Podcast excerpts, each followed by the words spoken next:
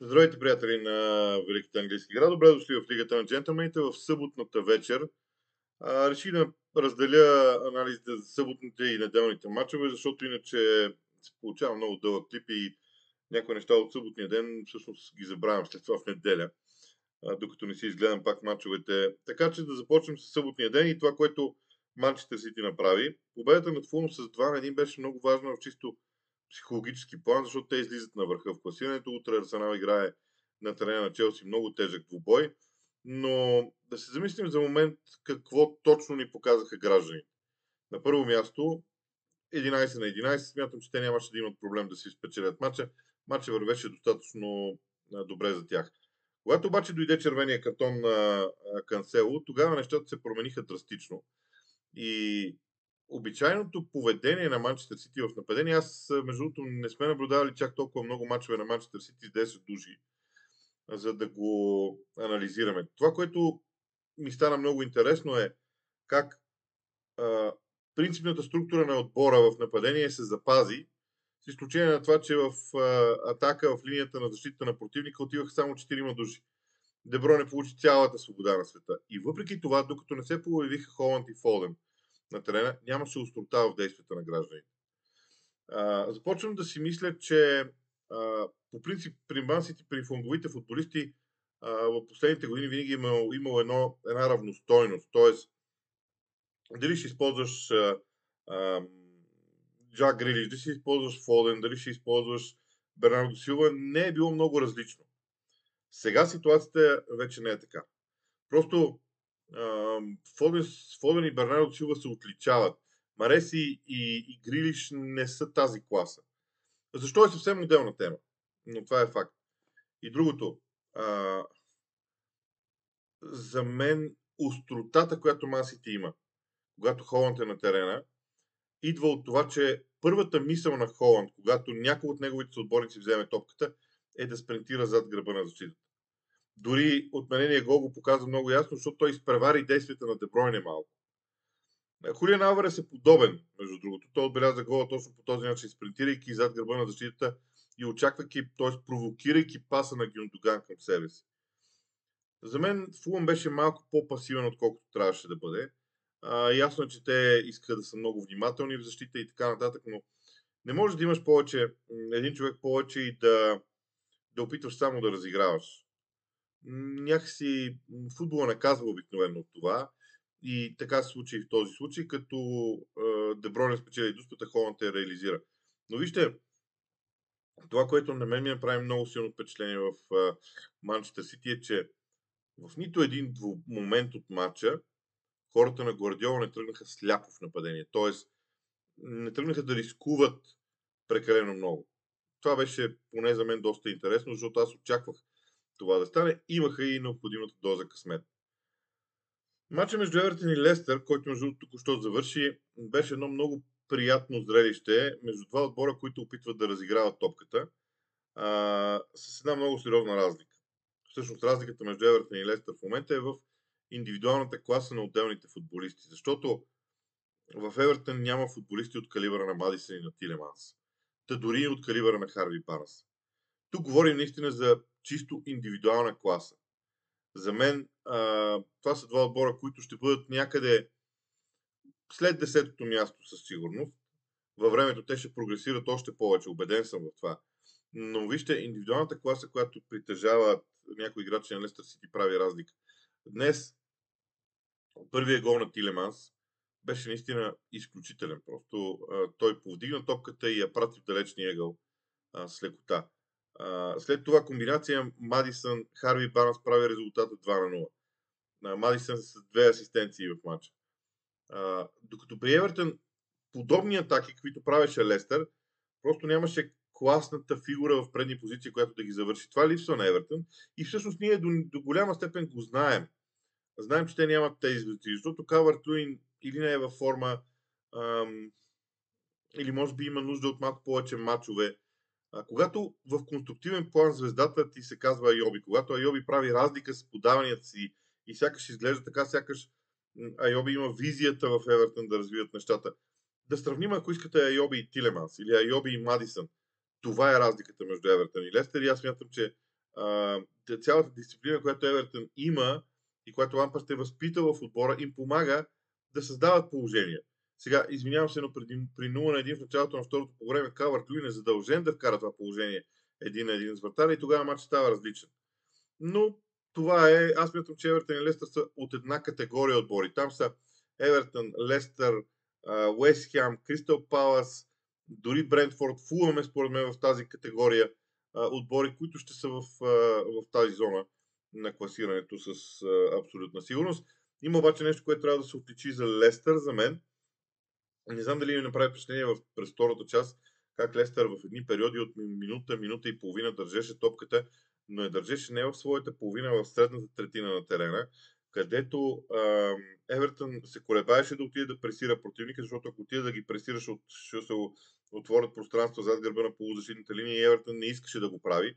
Следствие на което Лестър разиграваше много, много умело а, топката и го правеше а, някакси, с, някакси с лекота. Средната линия на Лестър е най-силното им оръжие и това развитие, което вече виждаме в Лестър в последно време, е плод именно и на индивидуалната класа в а, представянето. Да вървим към другите мачове. А, кой? Лестър срещу Борнемут. Аз бях убеден, между другото, че Лийдс срещу Борнемут, извинявам се. Аз бях убеден, че Лийдс ще го спечели този мач. Те го спечелиха наистина, но след доста драматичен обрат. А, питам се дали наистина Джеси Марш не е за смяна а, като менеджер. Не за друго, а той очевидно може да предаде онзи хъс, енергия на Лийдс. Така че а, те, да, те да играят вдъхновено в много моменти. Но аз не смятам, че Джеси Марш, а, в момента поне Джеси Марш не изглежда като човека, който а, ще закара Лийдс в горната половина на класирането дори, защото м- има много грешки. Просто откровени грешки в играта на Лийдс. А, днес имаха късмет, че Борнемут просто... Между другото, при Борнемут това е нещо, което вече много ясно се забелязва. Те физически не издържат след шейсет и петата минута. Второто по време Лийдс направи обрат, не защото игра по един някакъв феноменален футбол, а просто защото повиши страшно много темпото на игра и Борнемут просто в един момент нямаше отговор на, на всичко това. А, не... Някакси ми се струва, че физическата подготовка е фактор в представянето на Борнемут. Що се отнася до Лийдс, да, хубав матч, но на мен лично не ми е достатъчен, за да съм сигурен, че Джеси Марш... Джеси Марш всъщност с тази победа вероятно си гарантира а, позицията до след нова година, защото те и предишния матч беше добър като цяло и а, така печелят, печелят точки вече. Но някакси остава усещането, че м- ние очаквахме от Лийдс много голяма промяна, а тя не се вижда в момента. А, смятам, че срещу един малко по-сериозен отбор на, от Борнемут, например, Лийдс не може да направи този, този обрат. Стигаме и до мача между Улвърхемптън, Брайтън и Nottingham Forest, Brentford. За мен това са два еднакви мача, между другото. А, сега дължен съм да кажа, че аз съм гледал само репортажи от тези мачове. Не съм гледал някакви нещо повече. Обаче, първо, добрата новина за Улвърхемптън е, че започна да вкарва голове. Тоест, и всичко това, всичко това дойде от малко повече бързина в нападение. За втори пореден матч обаче техен футболист получава червен картон. Без значение какви са причините, червения картон е червен картон. Оставаш десет души на терена. На второ място, а, обявиха вече, че Лопетеги ще е треньор на отбора, но той ще влезе в... ще започне да работи след а, следващия кръг. Защото човека иска да, да има време да подготви отбора и така нататък. Да не взима негативите на представянето на отбора сега. Улвърхемптън не може да контролира матча. По никакъв начин. Те... М- кога, ако те искат да задържат резултата, те не могат да го направят. Също важи и за Nottingham Forest. Те просто не могат да контролират матча. За ен ти път Nottingham Forest повежда в резултата и допуска бавно, постепенно, а, без някакви, човек ще каже, без някакви генерални грешки в играта. Матчът се обръща. Тотално се обръща. Nottingham Forest беше фанат на контратака и а, всъщност загубиха а, двубоя, т.е. матч свърши наравно, но Брентфорд можеше да го спечели заради една контратака. В края Форест все пак успя да изравни. А, но, вижте, Форест не може да контролира този, тези двубой. А, а би трябвало, ако искат да оцелеят. Все още не съм много далеч от това, между другото. Ето, утре Саутхемптън има матч с Нюкасъл, Астън Вила играе с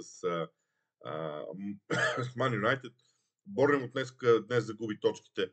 Това са петте отбора, които някакси за сега оформят групата на отборите, които се борят за оцеляване, поне в моите очи.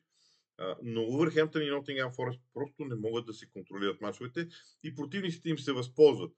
Не мога да кажа, че м- примерно Брайтън го направи по най-перфектния възможен начин, но Брайтън има хората, които когато топката е в наказателното поле, на... те ще се възползват от това. Те ще направят необходимото, за да, на... за да спечелят съответно матча и... и го направиха по най, как се казва, най...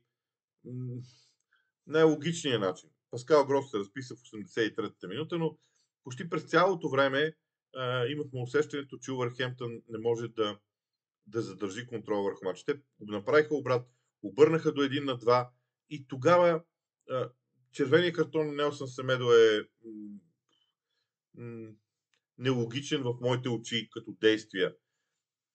Има една нестабилност за Улвърхемптън, която може би наистина идва от треньорския пост и от мениджъра, от това, че все пак тези футболисти имат нужда от опитна фигура, авторитетна фигура, която да стане начало, но не могат да си контролират мачовете нито, нито Улвърхемптън, нито Nottingham Forest и това е проблема. Колкото до Брентфорд, а, аз наистина не смятам, че а, може би Брентфорд няма да бъде засегнат от така наречения синдром на втория сезон. Те са в средата на класирането и там някъде ще си останат. Не мисля, че ще има а, чаква, криза, която да ги върне към зоната на изпадащите, а, но не виждам и развитие. Обаче, от друга страна, не е много честно да искаме развитие от Брентфорд, при положение, че те са втора година в елита и сега това е годината на тяхното утвърждаване. Ако те завършат средата на класирането, извинявам се, всъщност всичко ще бъде наред. Това е всичко от мен за съботния ден. А, да, неделния ще е също много интересен, така че го очакваме с огромен интерес.